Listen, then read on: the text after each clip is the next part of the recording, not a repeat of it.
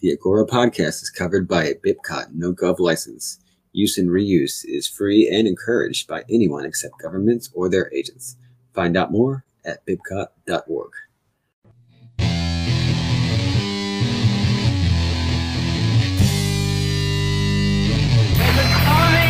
when the operation of the machine becomes so odious, makes you so sick at heart that you can't take part. You can't even passively take part. And you've got to put your bodies upon the gears and upon the wheels, upon the levers, upon all the apparatus, and you've got to make it stop.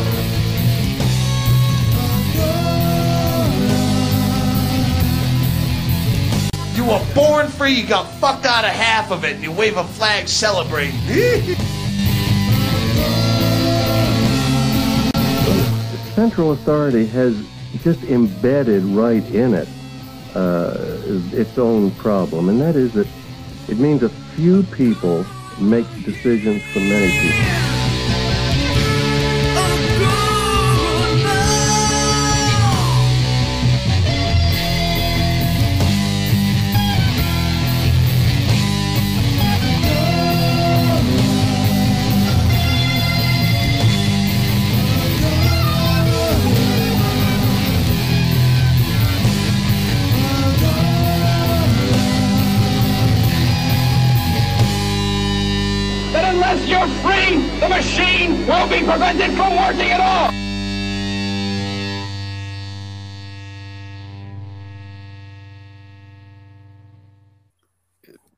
We're back. Welcome back to the Agora podcast. It's your home for agorism, localism, radical decentralization, and anti authoritarian concepts.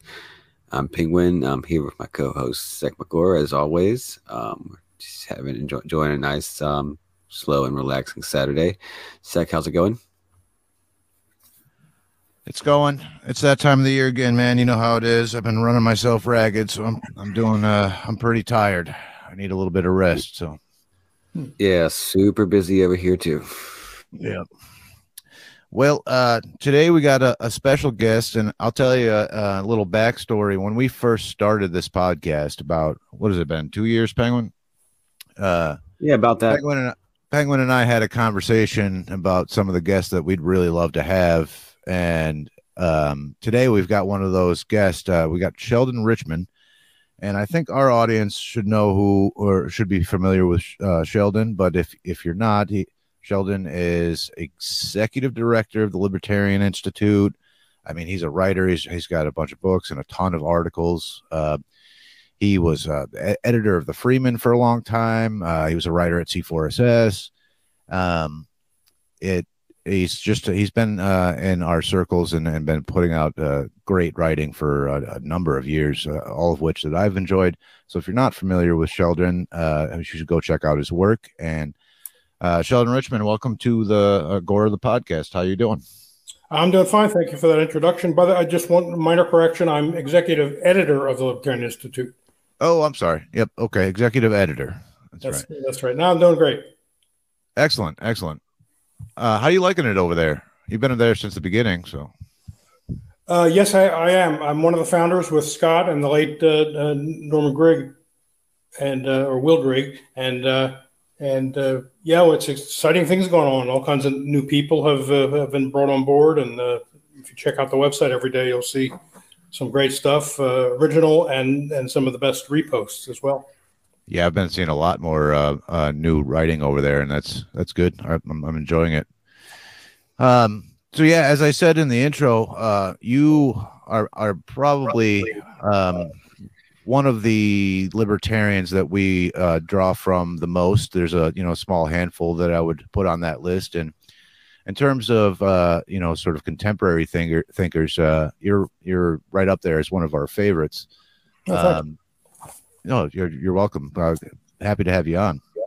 And um, s- I uh, Gary Chartier would be another. We had him on. Uh, uh, I don't know, six months ago. He he'd be up on that list, and he sang your praises when he was on, I believe. So, um, so let's. What's that? I'm sorry. He's a good friend of mine. Oh, I know it. Yeah, yeah.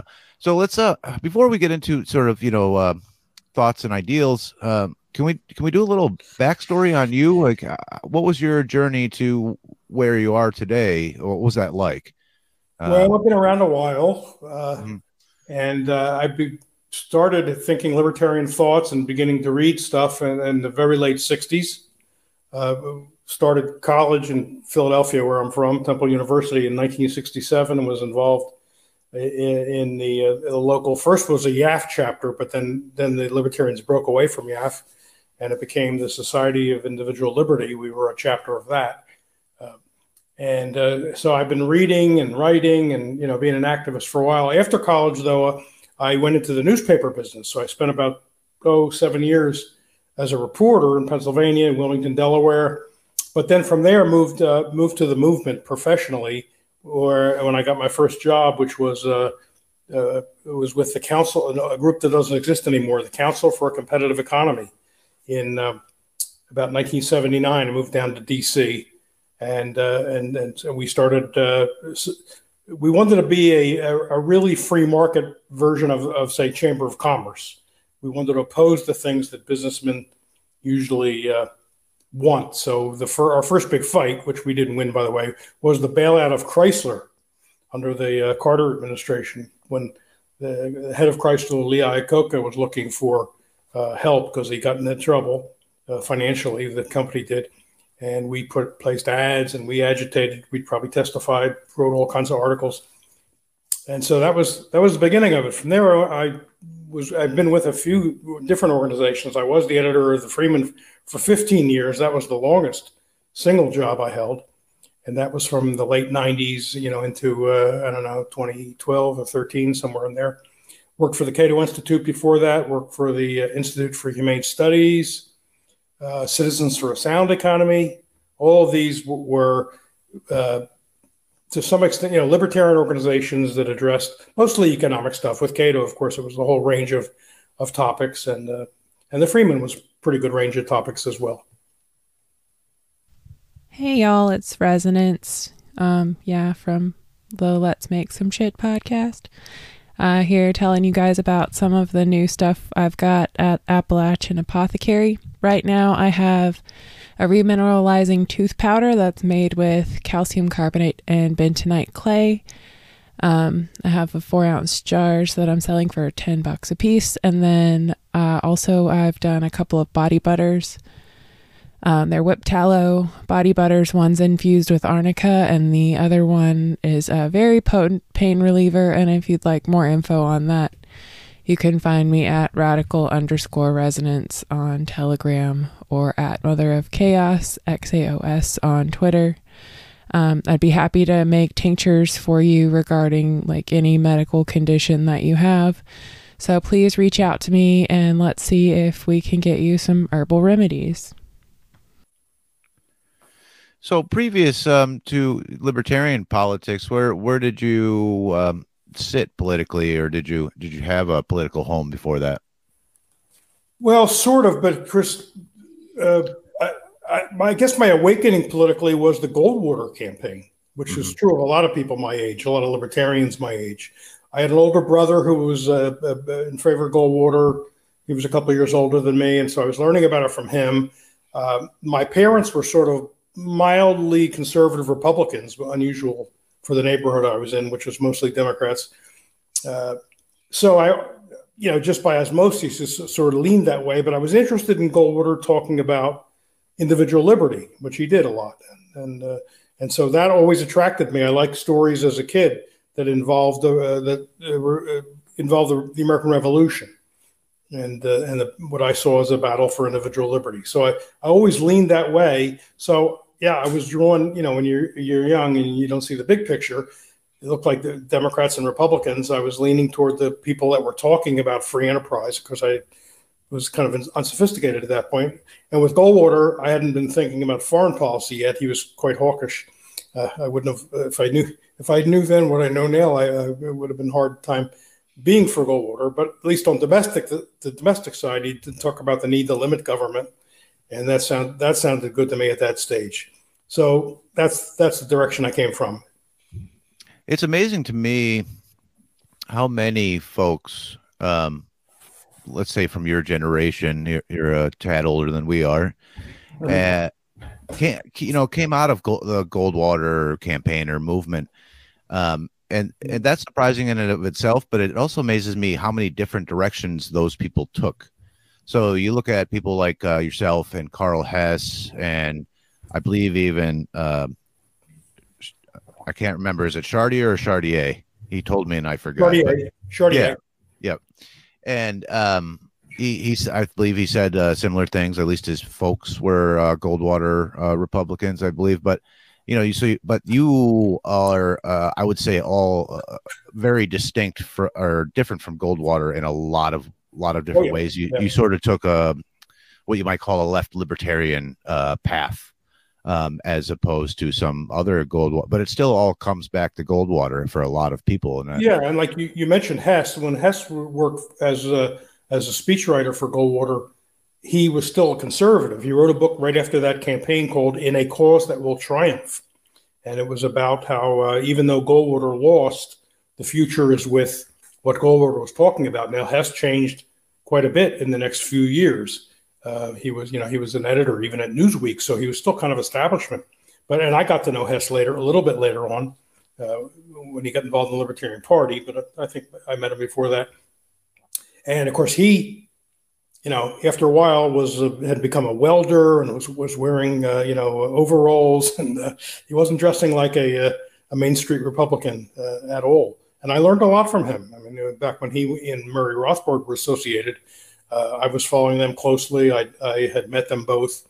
Was at several events that they both appeared at, and you could say I you know, I, I, was influenced by Hess, certainly Rothbard too, but and I could name others, but but Hess was one of those early people, and he was anti-war. This is where I started hearing the the the idea that you can't. I mean, I was still believed in government back then, but uh, you can't. How do you limit government if you're policing the world, going to war everywhere?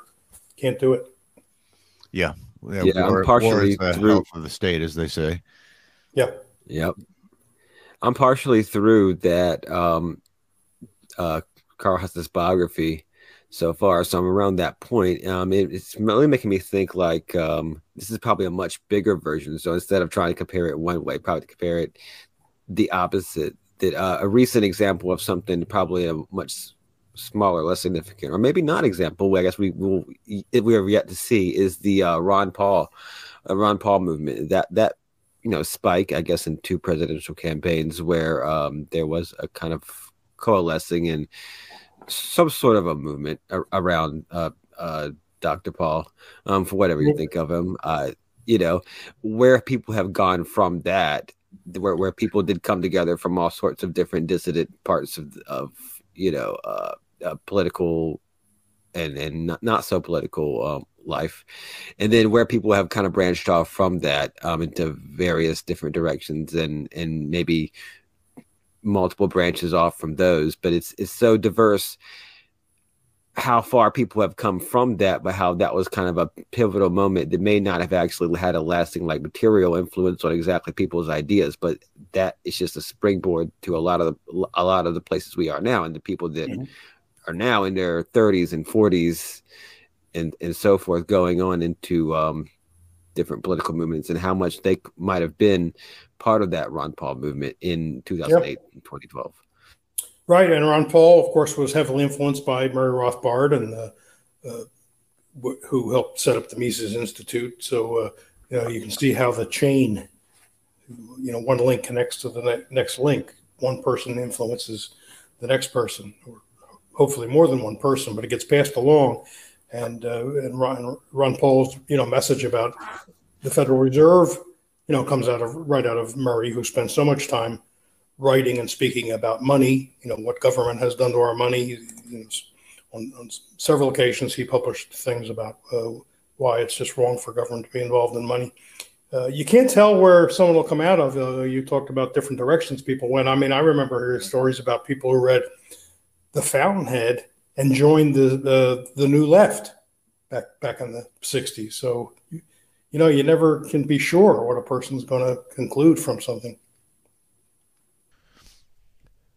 Hey, y'all, I got something cool to tell you about. So you know how uh, I'm doing a big initiative to try to get more people to Guerrilla Garden. Well, uh, Daggerist over at agaristacres.com, he's kind of teaming up with me a little bit here to help support this uh, cause. So if you use the code Agora10 uh, over at agaristacres.com, you'll get 10% off um, for any reason um, you're buying seeds, whether that be guerrilla gardening or your own garden, anything like that. But if you contact Daggerist uh, or myself and you tell them that I sent you to get seeds for guerrilla gardening, he might be able to swing an additional hookup. Um, it might be just whatever he's got, uh, you know, a surplus of or that kind of thing, whatever he can do. Um, so he's he's down for the cause here and really wants to help uh, see this come to fruition. Um, so I'm I am Secmagora at Secmagora on all the the um, social media. You can contact Daggerist directly on his website, uh, agaristacres.com again. And uh, the code is Agora10 to just get 10, uh, 10% off straight up. And um, tell him I sent you for, for Guerrilla Gardening, and you'll uh, he'll he'll try to hook you up however he can. And um, this is what we got to do. We got to support people that support us that want to see more of this in the world. Um, so again, it's agaristacres.com. Check it out, um, and get out there and and cause a cause a ruckus and get some guerrilla gardening done. All right, y'all. Peace. So, uh, not too long ago, I was listening to you on um, Roderick Long's uh, podcast, The Agora Cafe. Um, yeah. I don't know if he's still doing that or not, but I haven't seen one in a while. I guess he's been busy. Yeah, uh, he is a busy man. But um, I really enjoyed that that uh, interview. Uh, it was very informative, but it was mm-hmm. also felt like just two old friends having a, a casual conversation, which I really enjoyed. And you mentioned that uh, how much you know uh, um, Long was a um, an influence on on you and and sort of moving to uh, you know what the what you might call the libertarian left. And um, I guess do you think we're seeing a, re- a resurgence of that uh, milieu or ethos now? Like, where do you think the state of things uh, are in, in terms of the, let's say, the movement of the libertarian left? That's uh, that may be the hardest question you could have possibly asked. it's a good one. Yeah, there might not be a right answer here either. So things are such a mess right now that I'm even reluctant to use the word libertarian left because I don't think it communicates. Yes, uh, I mean, I I, I, I defended that term, you know, ten years ago, fifteen years ago, but I, I just don't think it would it gets across because there's so much. You know, look at the left these days. There are a couple of strands uh, you know, you have the uh, you have the what's called the woke left, the identity politics, which uh, I have severe problems with. But then you also have the opponents on the left of this of the identity politics people are the are the uh, class. They want they want a class uh, politics rather than identity politics. But their class politics is is not very good either. It's not informed by the old radical classical liberal uh, uh, division of, uh, what happens when the state uh, intervenes and taxes and subsidizes uh, favorite groups. they have a completely different. They have a more, much more of a Marxian notion, right? That that even someone who sets up a business and hires some people to work for him, that person is an exploiter, which I think is nonsense. So I don't know where things stand really. I know where I stand. I mean, my views have not changed, uh, but uh, I'm a, I'm a little bit careful about the labels because I don't want to be seen on the right because I don't believe I'm on the right. But there are some people on the right who agree with a lot of positions I take. In fact, they've even gotten more and more anti-war and more and more anti-surveillance state and an intelligence community. Uh, while people on the left, at least some people on the left, are you know pro or pro intelligence community, pro surveillance. So it's very confusing at the moment. I guess I'm i could just, agree more with what you're saying about that. That's exactly kind of what I've been going through over the past few years, not having been in these spaces for very long, but in over the past couple years specifically. Um, originally coming to this, like when we started the podcast, really having this idea of the movement of the libertarian left and kind of the ideas because we are to some extent and i just want to see what you think about this we're to some extent reacting to to a you know conservative right wing libertarian fusion that had existed and in people's minds and in, in and, and this is very true like in everyday people's minds that that libertarianism is very conservative aligned, very right wing phenomenon uh, in political movement, um, and how they describe how the average person describes libertarianism is probably pretty off from how we, you know we probably would, but at, at the same time, I don't think it very accurately at all captures a like you mentioned uh, any alliance with the existing left wing groups and left wing ideology and even historical left wing ideology. We're really pretty I've really come to over the past year an idea, and I've always been saying this, but now I really mean it, like from the heart. Like it, it, it truly is so far from both a right, somewhere on a right wing and left wing spectrum that we say things that might seem very far in one direction or another. Something that might sound very right wing, but truly our our fundamental attitudes and goals is like as market oriented you know radical libertarians are are, are fundamental goals and worldview and and the world that we desire is much different than anything that you could place as a kind of a a right wing objective, so to say, or a left wing. I I really think that I just the idea that it's so far from either of those ends of that spectrum has been just been reinforced by kind of what I've where I've seen politics go, and I have seen no politics obviously move any closer to what we would find desirable. So, I, I would you agree with that? That it re- it really is the cliche yeah. of neither left nor right. I, th- I think so. Uh, look, I, there are different strands of the right, some better than others. What what unites them is they don't like the left. What they understand as the left. That's why they're on. They're hanging together. Some of them are more free market and a little more, uh, they're becoming more anti war. They're understanding the dangers of that. Uh, on the other hand, you have the populist right who, uh, who are now doubtful about war, but they want that. One reason is because they want the money spent by the government on what they would say is, you know, America, this like America first. They don't want to leave it in the pockets of the taxpayers they, they just don't want it spent on Ukraine or somewhere in the Middle East or China or Russia.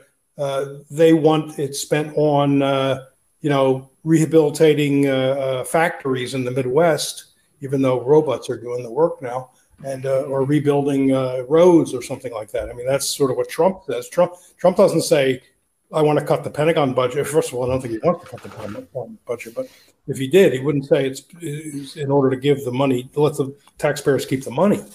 It's that he has other uses for it at home. You know, you hear people say, "Why are we protecting Iraq's border, but we're not protecting our border?" You hear the right the right wing say things like that. Yeah. So uh, I part ways with those people. There could be individuals who are much more free market oriented who call themselves on the right that I have more agreement with, but those people would then tend to be hawkish. It's a, you know it's a pack it's the old package deal people think you know mm-hmm.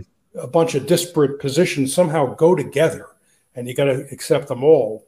And uh, my test is what what limits the state, if not gets rid of it, or at least limits it, rolls back the power, and leaves uh, power in the hands of individuals and their and their private associations and, and efforts to uh, cooperate with each other. That's the test for me. And the, re- the left and the right, for the most part, don't seem to uh, agree with that. They, they have their own agendas. The left has its agenda.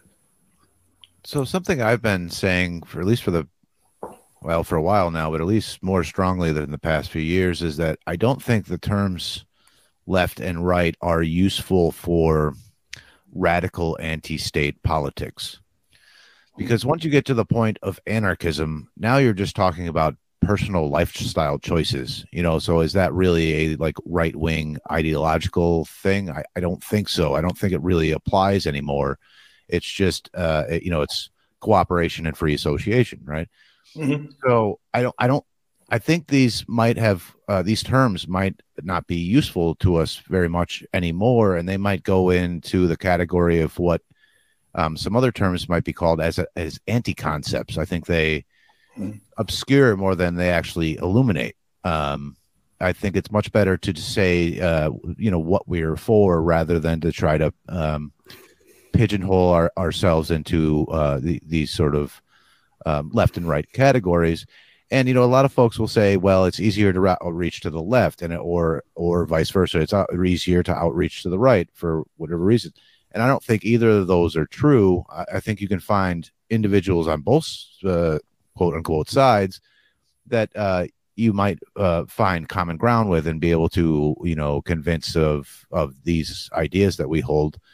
And um, i don't think it's uh, one side or the other is the natural I- ally in a sense. Um, do, you, do, you, have any thoughts on those? I, I agree with that because you know I, I tried making some overtures now you know maybe they don't read my stuff. I can't uh, I, I, did what i could but uh, I tried making overtures to sort of left uh, left types uh, and I don't know. I haven't noticed any any great uh, inflow from the left. There are a bunch of sort of homeless left people who are fed up with identity politics and, and woke and all that stuff, but they they're uneasy to the extent I hear them making comments on uh, say YouTube uh, shows. They're uneasy about libertarians. They either think libertarians are crazy, or they, you know, oh my gosh, you, you mean an unregulated economy? Nobody's in favor of that.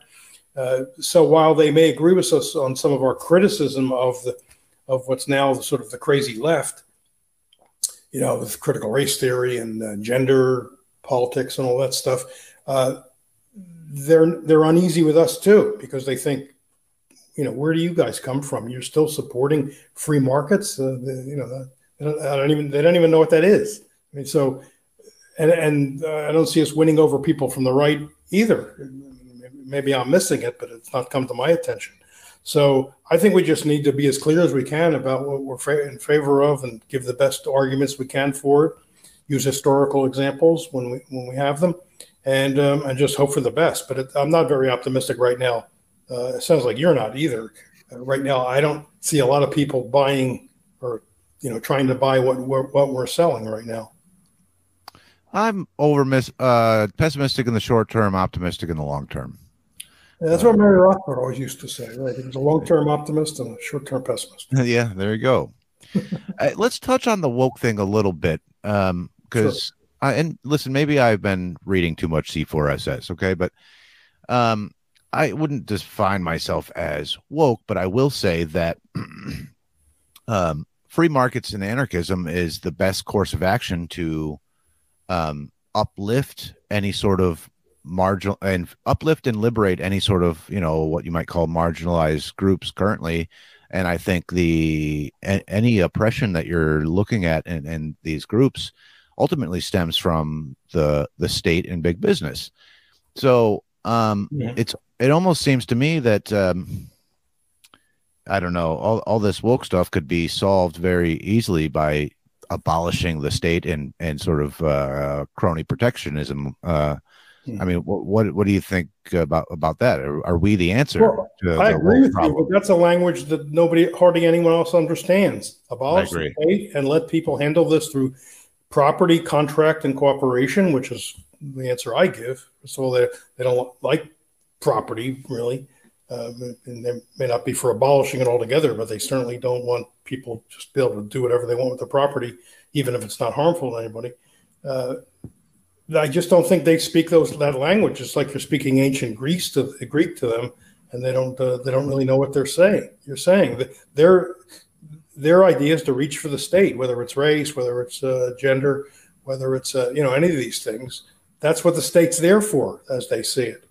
And uh, of course, the yeah. right uh, the right now, especially these national conservatives and the ones that want to have uh, you know laws against pornography or the various kinds of things uh, you know, the old, the old is really an old conservative position. Uh, they're reaching for the state too now. They, they're they've stopped really defending for the kind of the strand of the right that I'm thinking of now has dro- dropped even lip service. In fact, they say the nationalists say uh, the the, lib- the liberal, meaning the classical liberal pro- project, has failed. It was powerless to to uh, keep us from getting into the mess we're in today. So what do we need it for? That's what they're saying.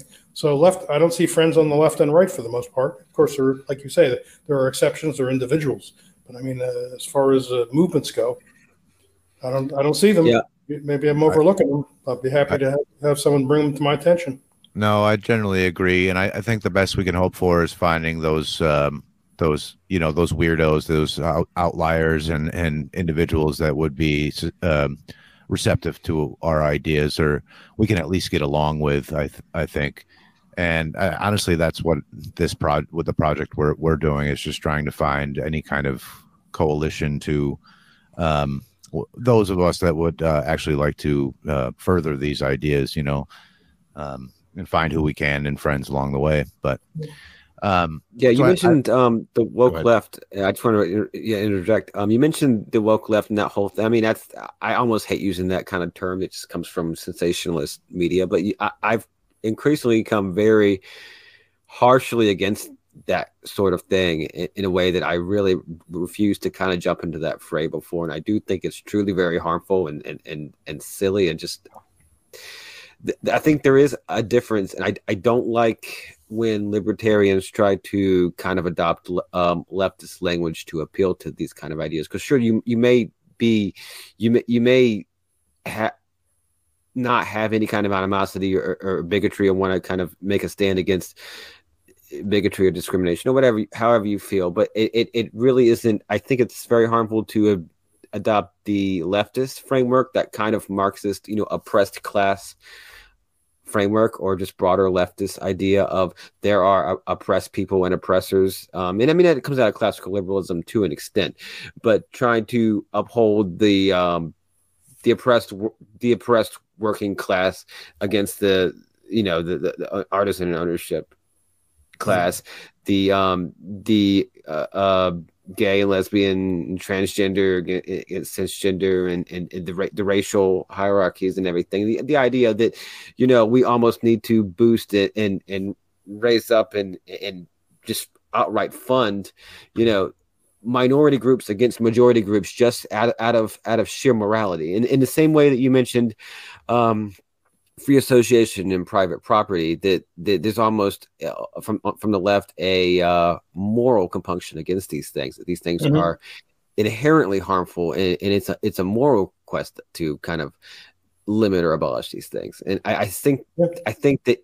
sometimes the, any kind of adoption of that framework not to go and full anti woke it's always never to go to the polar opposite but that framework is just irrelevant to us that's that's kind of how i you know see it in a lot of these cases.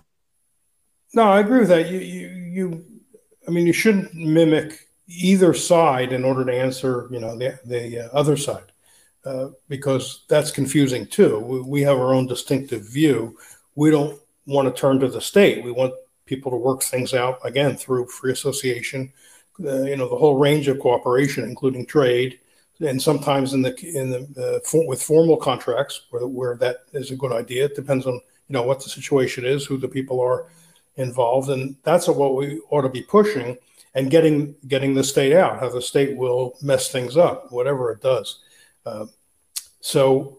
You know, I always like the Ron Paul message that we ought to prioritize. He wanted to really attack the war state first, right? The war and surveillance, and then we'll we'll fight about the welfare state and the other stuff afterwards. That does seem like a good uh, a good thing, but you know it didn't really catch on. He he excited people during his campaigns, but of course he didn't get presidential nomination, and uh, and then it kind of faded away, and uh, and other people took you know took took his place, but uh, his place. But that at least was a good message. Can't we all you know all can't all the opponents of the established order at least agree on this? We gotta roll back the warfare state, end these wars, not get in new ones, stop the surveillance, and you know all, all, all the rest of that. But that doesn't seem to be going anywhere anyway. You know, you, you have Congress, even the so-called squad, which are supposed to be these you know great radicals, voting to re, you know reauthorize surveillance and and uh, and send money, tons of money to Ukraine.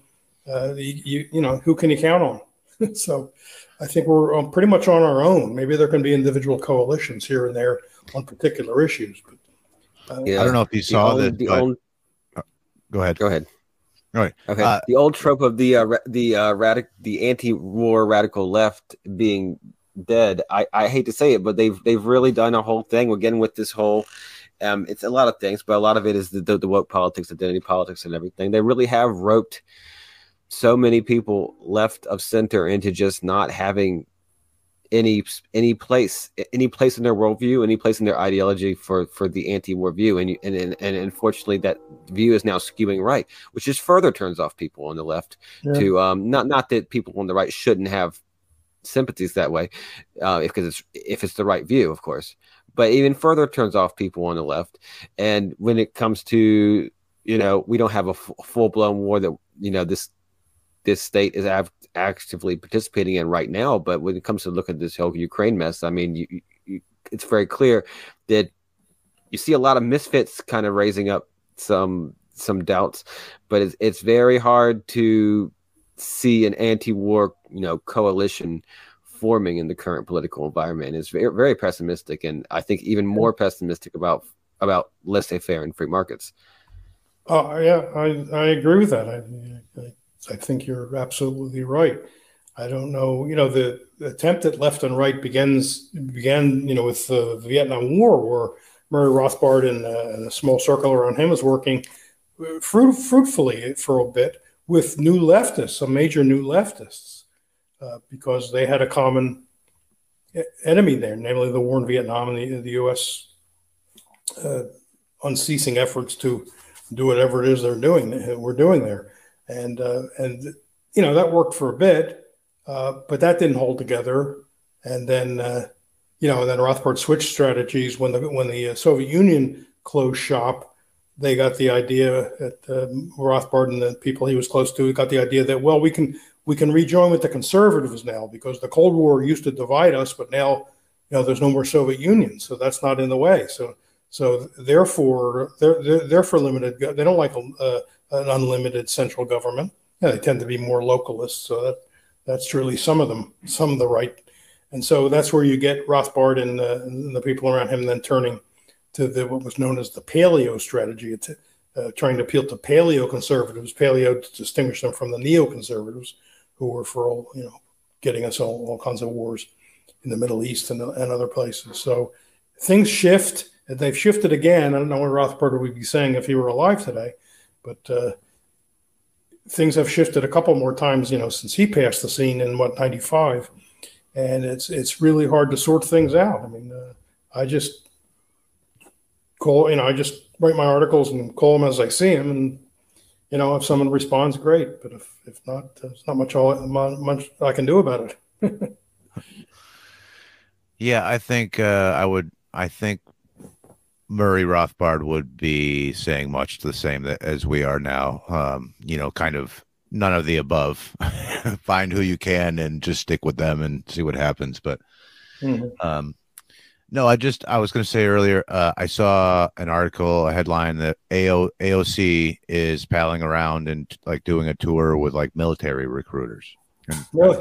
That's the yeah, that's the squad for you. So, um, so uh, back um, continuing on with other terms that maybe we should abolish, um, that maybe what we might call anti concepts. You've done several great talks on, um, and and Roderick Long has as well, um, on the terms uh, capitalism and socialism. Um, right. Do you think we should, uh, we as anarchists, should, um, you know, discard these terms and uh, and why? Well, yeah, I've, I have written about that. In fact, I wrote about it just a couple of weeks ago, again, in uh, quoting one of my articles from years ago. Uh, the problem is this, the, those terms. Everybody has their own definition, almost. Uh, I mean, look, you got you got Bernie Sanders, who's what America's best known Democratic socialist. He was once asked at a CNN town hall, I believe, what. So, what do you mean by by that, by socialism? And he said, I mean an economy that works for all of us. Well, that's not very specific. I'm, I'm i want an economy that works for all of us. Laissez-faire works yeah. for all of us. Uh, freedom works for all of us. So that doesn't help. That's that's his. You know, he's afraid to tell America. Either that's his real definition, or he's afraid to tell the people what he really means by that. Uh, a lot of people use the word socialism, and all they really mean is enhanced welfare state, which is object. You know, we ought to be objecting to that, but they don't mean if you read the the Communist Manifesto, uh, pro, about abolition of private property sums up you know the whole thing. once you get rid of private property, you don't have money, you don't have markets, and uh, and then you have you have collective or state ownership of, of, of so-called means of production. So uh, that's what socialism once meant. They don't mean that now. Medicare for all is not socialism. You may call it socialistic, but they're not calling for the government to own all the hospitals and be the employer of all doctors and nurses. They mean they want the they want the uh, the government through the tax system to pay people's bills.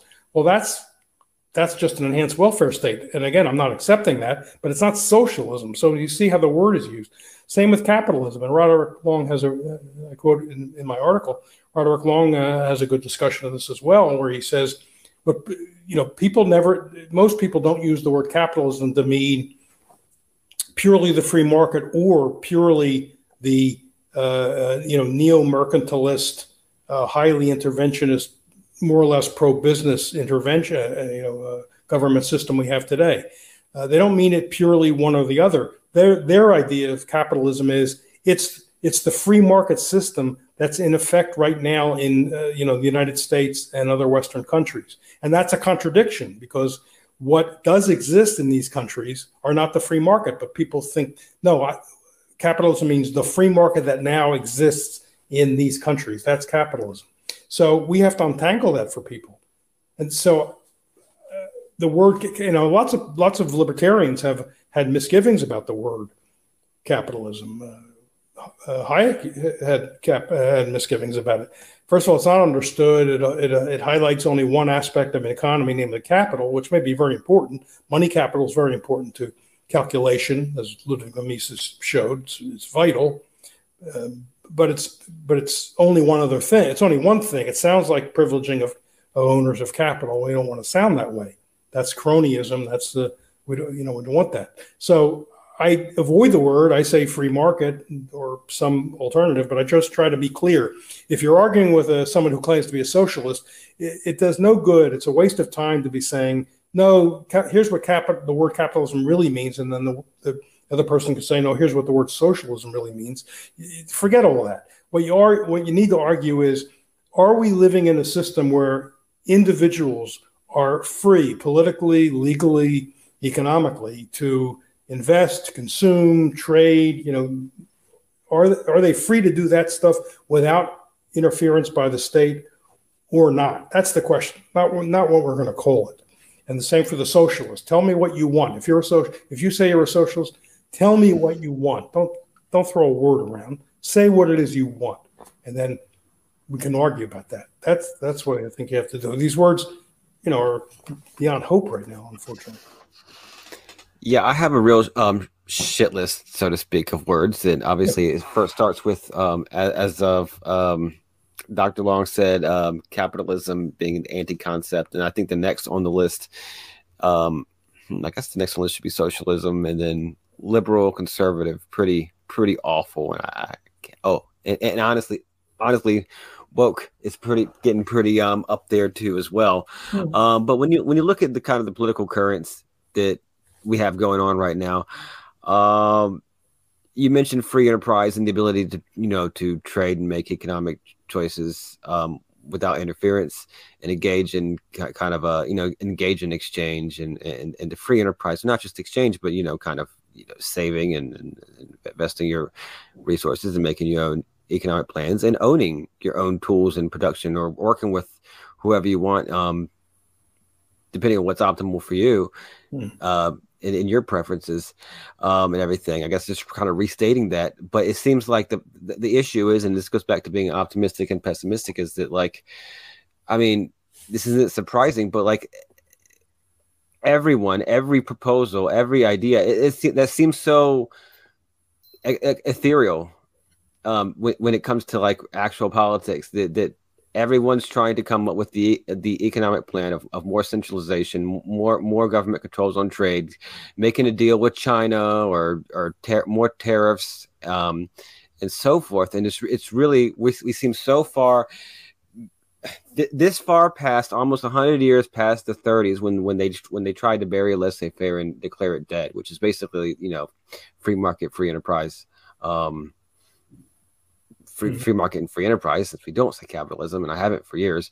Um, So where do we go from? How do we make the case for uh, laissez-faire and free mar- and free markets or freed markets uh, in an environment where where, where generations past that even being seen as a viable option, and it seems like almost uh, going back in time and deconstructing uh, these large status structures that um, have been kind of superimposed on our basic everyday economic activity. Uh, we, we, just seem well, so far past, like I said, the, the declaration that laissez-faire is dead. Well, I think we need to start from the ground up. I like approaches that uh, various people have made.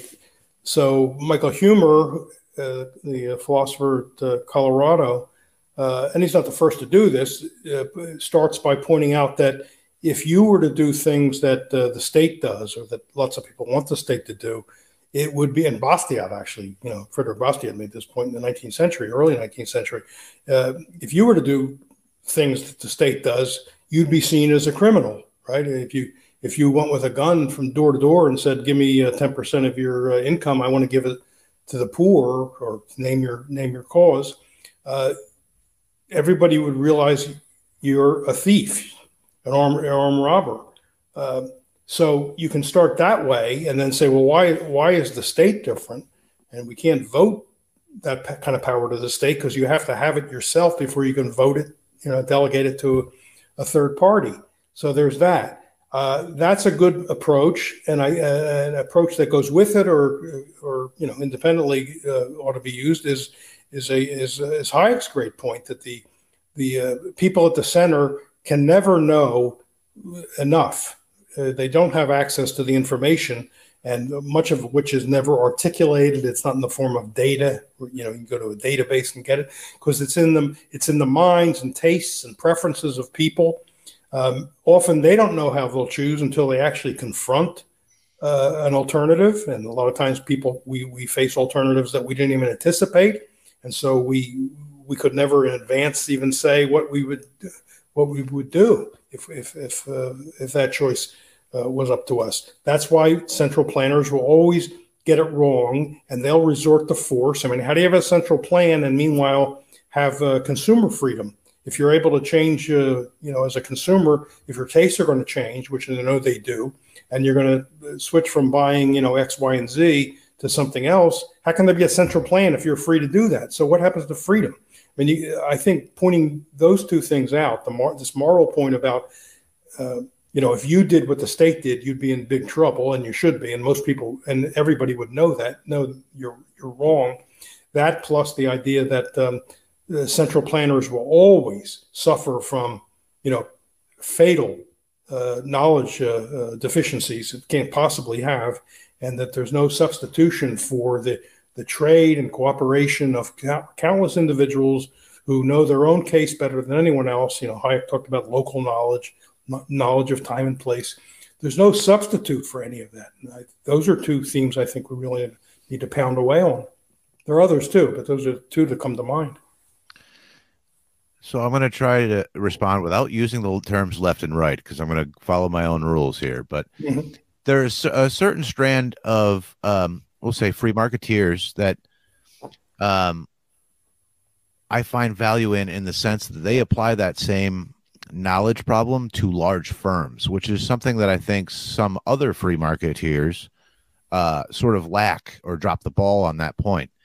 Um, so you know, uh, I, you know, people like uh, Chartier and Charles Johnson and also Kevin Carson, they um, that they would say that the uh, the current state of big business is um, being protected from what they might call diseconomies of scale, which is a, mm-hmm. kind of another way of saying uh, internal like knowledge problems or inefficiencies.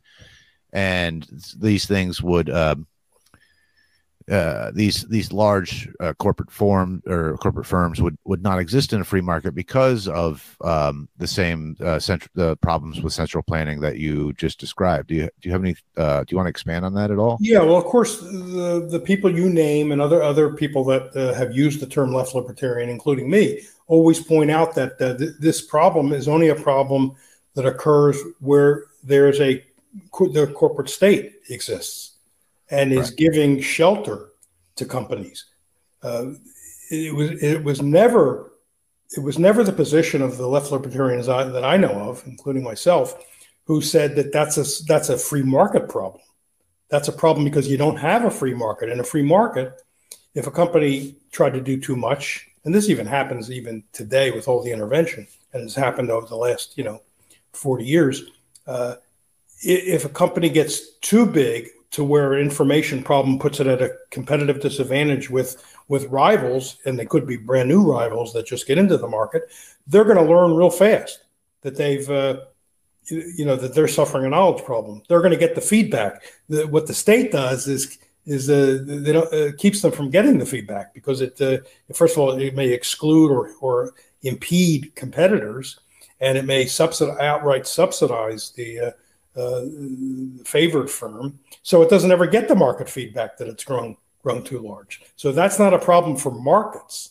Uh, so I agree with the, uh, the, the people that have criticized that. Uh, also make a good point. I mean, even today, even big companies, Fortune 500 companies, are not completely immune from market forces. Companies go out of business. Uh, Fortune 500 companies uh, move in and out uh, out of that the list of 400, you know, 500 companies o- over the years. Uh, Exxon a few years ago, well, maybe 40 years ago, decided it wanted to get into all kinds of things like uh, like um, uh, office furniture and stuff.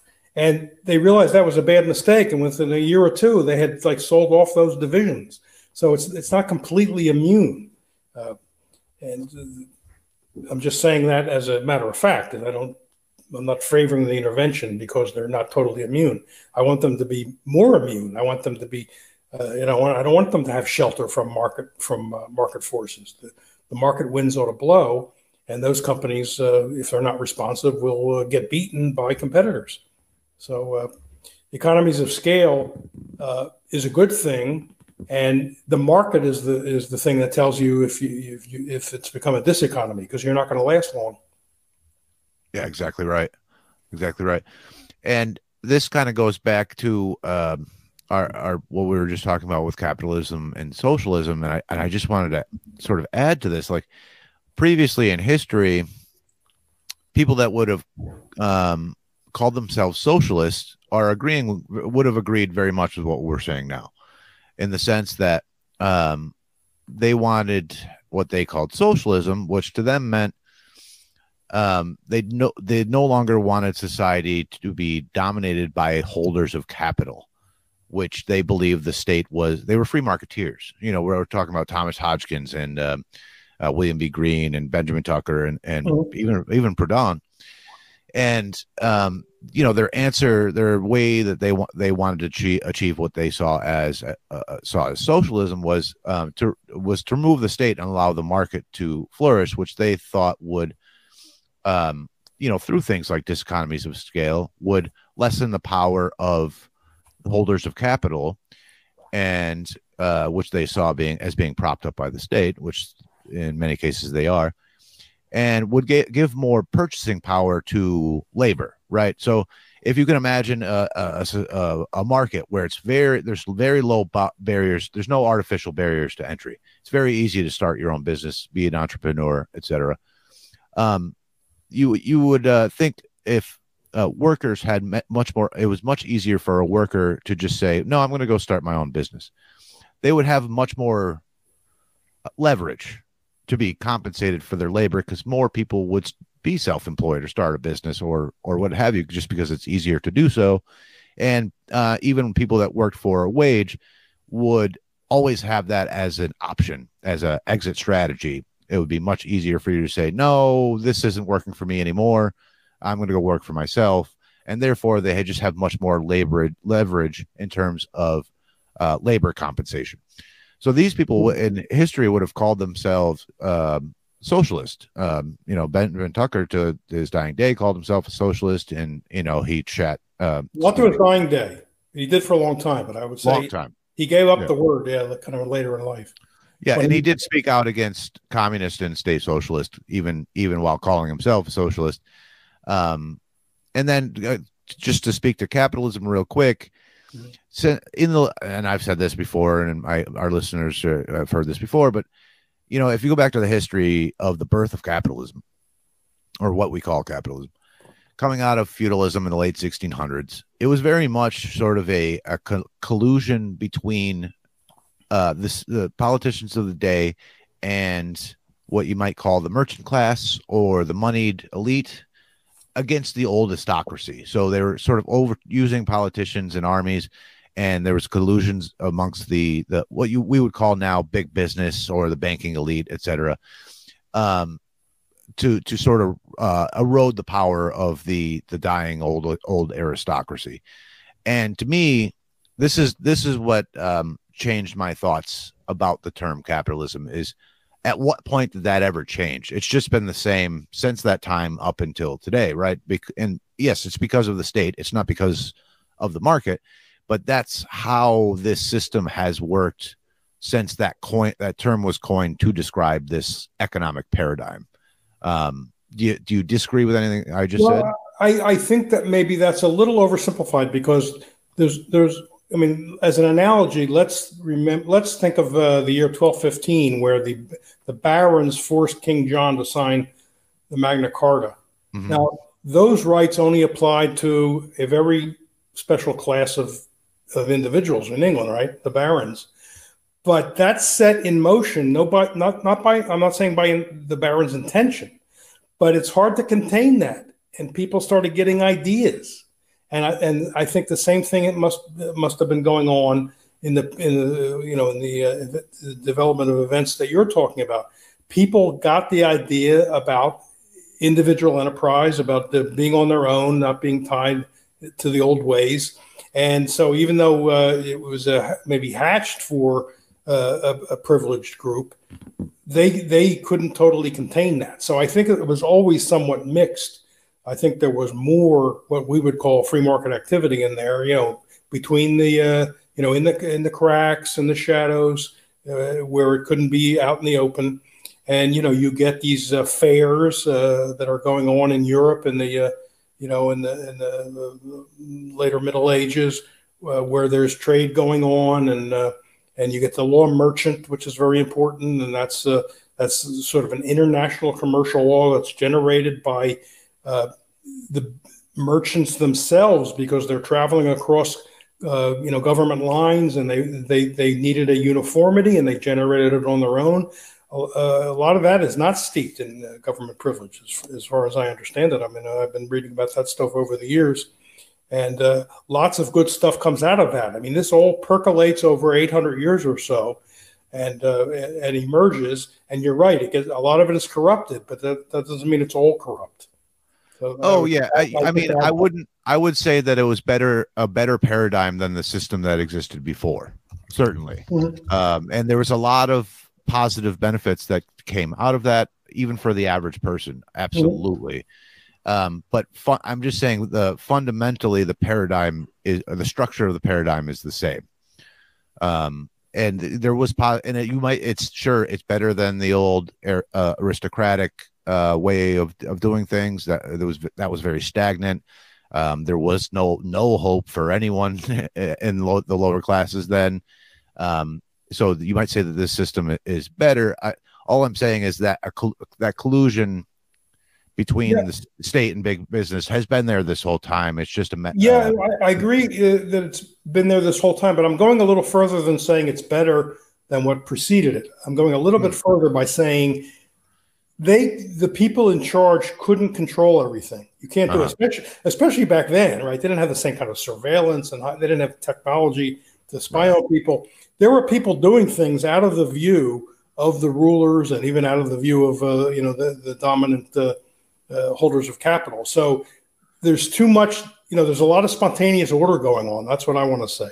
Sure. Yeah. Yeah. So you can't let the uh, the fact that uh, you know what you're describing overshadow the fact that people could still do things and they were struggling and, and pushing for more, ever more freedom in various places. Uh, there are books written about this, and, and, you know this is happening in Europe, of course, mostly Western Europe. Uh, they're battling on the ground for just a you know a couple of inches of free of freedom, basically, and sometimes winning. And uh, and so this, this is what grows out of that. You know, uh, liberalism didn't didn't uh, I mean in the good sense, the classical liberalism doesn't begin with somebody reading you know, Locke's treatise under the, the village tree to everybody. Uh, Locke writes about it after it's already going on. He observes right. it going on. It's like a dictionary, right? A dictionary doesn't invent the language; it reflects the language. And so people are doing things, and then the political philosophers come come along and start to uh, you know codify it in one way or another. Uh, people don't sit around and just wait. They they're doing what they can do to uh, to, uh, and if they're not well connected, then they're they're doing it in more or less uh, you know free trade, free exchange uh, modes of action. So I just want to give them the due. I don't want that those that, those people whose names we'll never know. I didn't want them to be overlooked. Yeah, no, you make a great point. That's a uh, that's a fair fair rebuttal. I, I and I agree with what you said. It, there was a positive cultural shift that came out of that uh, as well, which yeah. I think is what you're describing. Well, like sort of that in the work change. of uh, Deirdre McCloskey, her work on the bourgeois, her, the bourgeois uh, trilogy, right? Uh, yep. About, about, how there's an ethic changes. Bourgeois morality. Yep. yep. Yeah, she's she's changed my view. She changed my views on a little bit just hearing her on podcasts for sure. Right, and, and uh, other people have suggested that. I mean, uh, Deirdre McCloskey has certainly developed it through three large volumes, but others, uh, uh the historian uh, Braudel, Fernand Braudel, and others have you know gotten at some of this. You know, it's, it's, yeah, and actually maybe orderly. They don't write the history. That's the thing. It doesn't get into the history books so much because they don't write the histories. Mm-hmm. Uh, but they're still doing things. This is a, an evolution. You know, hundreds of years of evolution and it's easy to miss, but it but it is happening. And so the the, the industrial revolution is is a culmination not just of you know uh, the, the getting together and, and going you know deciding what should come after feudalism, but there's also outs who are, who are very busy. Yeah, sure, yeah. sure. and that's true of all human history, right? Uh, human history is most often um, you know the the the writing down uh, politicians writing down their their uh, what uh, their activities right there's very few histories written about sort of the the common people and they I, you know nobody nobody no uh, you know commoner was writing down yeah i traded you know a couple of sheep for some sacks of grain today nobody was writing that down that you know right they were generating customs you know right. that became like a commercial law uh-huh yep and oral traditions and that. Yeah, exactly right. That yep. stuff is always important. We can't let the other thing overshadow that. That's definitely happening too. What you said, you know, definitely was important and was going on, but it wasn't the whole story. Fair point. Mm. Yeah. Penguin, I'm sorry I interrupted you. You had, uh, you were saying something.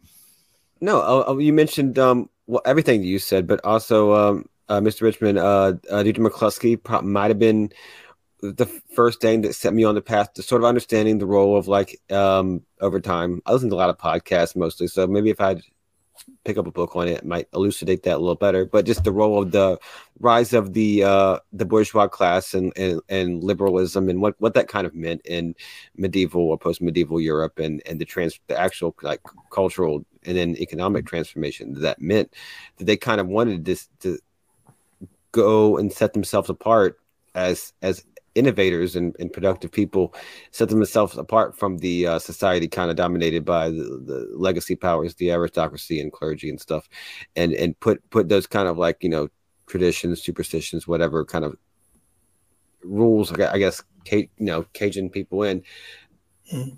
aside and kind of uh, start start economic uh, production and, and, free exchange kind of w- without those paradigms and uh, they created you know economic order that, that brought us from uh, medieval period into early modernity and created the forebears of capitalism, including all the good parts that come from market um, market relations and and free trade uh, that we still enjoy to, today. And it's it's mm-hmm. hard to extract the good and the bad from those things.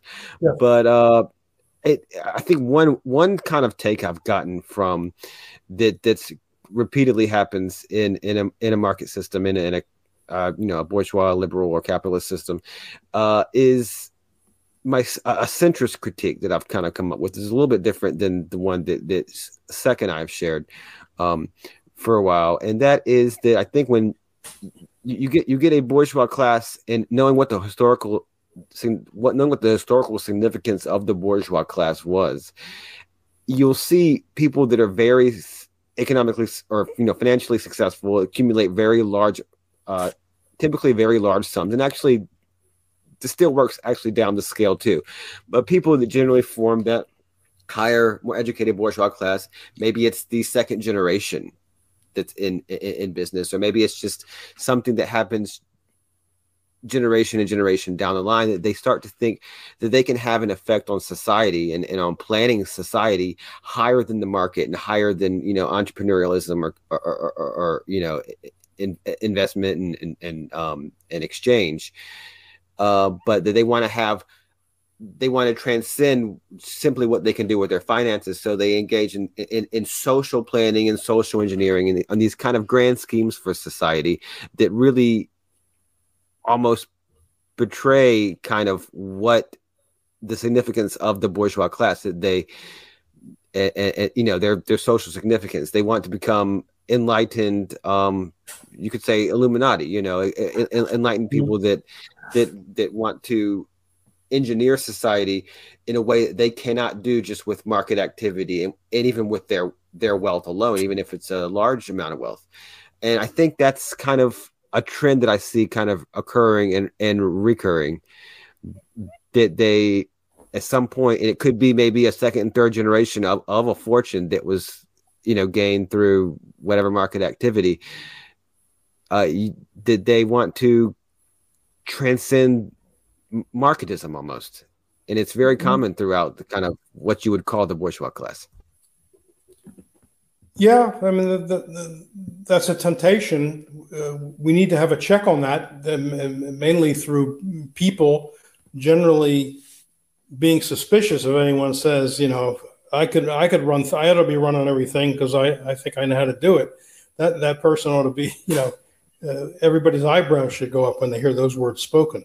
It may be tempting to think, uh, yeah, I'm pretty good. I've made a lot of money. My business is pretty successful. I could run society we need we need at least a taboo where you know everyone else would say, no, you've gone, you know, you're going past your man needs to know his limits, as Dirty Harry says in the movies. Man needs to know his limitations.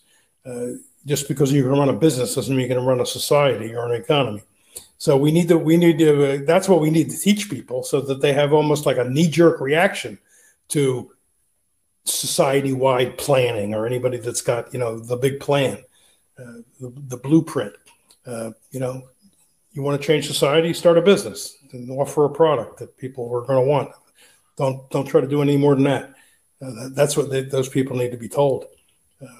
Uh, how you bring that about, you know, I don't know. We've been trying for at least my generation has been trying for a while. Younger generations are, are giving it their shot. Uh, hey, y'all. Listen, I wanted to tell you about Ketolicious Jerky. Uh, Ketolicious jerky is jerky made by uh, BJ, friend of the show. I get uh, jerky from her once a month, and whenever we get it, it's almost immediately gone. Um, it's really good jerky. The flavors are just on point. Um, the texture is really good. You know, it's it's nice and soft, but not too soft, and it's not you know chewy like boot leather. Um, so she's got that dialed in perfect.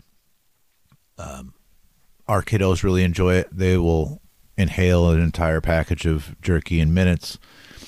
Uh, our kiddo particularly likes the uh, pizza flavored, which is which is really good. I enjoy it.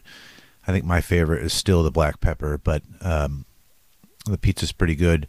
But she's got a lot of cool different flavors that you might not find everywhere else, um, like the pizza flavor I just mentioned. But she's got a, a, a dill pickle flavored jerky, which is uh, a bit different, but I really enjoyed the the flavor on that. It's re- it's really good if you like pickles. Um, so if if you would like to check it out, uh, go to mailboxmeat.com. Uh, the shipping is free on orders uh, sixty dollars and up, and just tell them that the Agora the podcast sent you, and uh, we'll get a kickback from that. Um, it's this I, I like supporting her because she's you know number one a friend of the show but number two the the jer- is really good like I, I enjoy some beef jerky now and then and hers is is really good um, especially when it comes to the texture the texture is just on point and um, the flavors are good and um, also I'm doing you know low sugar, low carb diet. So um, all of her jerky is uh, low sugar, and uh, she uses clean, uh, locally sourced meat for the jerky. Um, so again, check check out mailboxmeat.com. That's her site, and um, make sure you tell them that Agora the podcast sent you, and um, I hope you enjoy because I I really do. I would I would do this even if she wasn't an advertiser because I really enjoy the jerky. So um, check it out, and uh, again, it's mailboxmeat.com. Thanks. Peace. I don't know how things are going to turn out. At the Well- moment, they're not looking great. Sheldon, uh, Sheldon, don't be too pessimistic because it was your generation that laid the foundation for what Penguin and I's generation is doing now, which is just furthering these ideas. And I honestly, I think it's it's not a matter of if, but when. Um, it might be a few generations from now or a long time from now, but I think the the uh, the wheels are in motion and and sort of uh, time and incentives are kind of on our side. But Well, thank you for that. Thank you for cheering me up. uh, yeah, you've done you've done great work over the years, and I, I'm it's appreciated, and, and I don't don't I don't think it's for nothing. So Well, thank you. And we, of course, we got the baton from a previous generation, Rothbard's uh, Sure. generation, who got it from you know an earlier. So we're keeping it alive, and uh, you, you you really can't predict social change, and uh, we just have to keep plugging away. And uh, yeah, Yeah. you never know what the future holds. You know yes, that's right. People are Well- uh, free will. exactly. Well, we've kept you for an hour, and, and I, I, I want to be respectful of your time. But could would you uh, come come back? And uh, I really, you are uh, an authority on on the topic of Israel, and I'd really love to have a conversation Yeah. on that, and maybe talk about your book coming to Palestine a bit. Sure. And um, if you if you'd like to come back, we'd love to have you back on. Okay. Yeah, I'd be happy to come back. All right, excellent. Um, do you is there anything that you want to plug before, or uh, actually, Penguin? Did you have something you just wanted to say? No, um, I you- you are reminding me. I've heard some very interesting things. Something in I don't remember where in podcast form um, that you did, Sheldon, about uh, about uh, Israel and its history. Yeah, I Oh, completely he, forgot he's about the that. guy to talk to. It's not sure. real recent. Yeah. There, look, there are people that know a hell of a lot more history than I know, but I, yeah, I know a fair amount. I've been writing about it since the 80s. And so that book that you mentioned, Coming to Palestine, was a compilation of articles that's, that stretched back 30 years. So that gives you some sense. But uh, I'd be happy to, yeah, happy, happy to talk about it. All right, excellent. Is there anything you'd like to plug? You got anything Well, plug the? Libertarian Institute. Visit visit every day. We got great writers, Jim Bovard, and lots of people, uh, lots of different people on lots of different subjects: foreign policy, domestic policy, and uh, that, that's the thing I plug right now. I don't have any new book coming out, so I can't have I can't plug that. Any uh, recent articles that you you've done that you you you think uh, our audience would enjoy? Well, you can find them at the Libertarian Institute. The last Sure. two things I wrote were related to Israel, so people can look those up. Uh, and then before that, there was the one about the debating, uh, you know, do we want capitalism, socialism, or what? So uh, it puts in more f- uh, formal uh, format kinds of things we were discussing today, with plenty of links. In fact, there's a there's a bunch of uh, articles recommended reading at the end of that with links if people wanted to see what Roderick Long has written about it and what some others have have written about it if they want to pursue that subject. Excellent. Well, I'll definitely look for those. And and again, thanks for coming on. And I we appreciate all your work. And um. You know, uh, it, it's uh, you've been your your work is much appreciated. We'll say that uh, at the very Well, least. thank, thank you. It's nice to hear that, and uh, I, I, I do. Uh, I was very. I enjoyed the time here, and I'll, I'll be I'll be happy to come back. Yeah, this was great. And uh, uh, everybody listening, be excellent to each other. And uh, everybody have a good weekend. Take care. Take care. Ciao. Bye. Bye.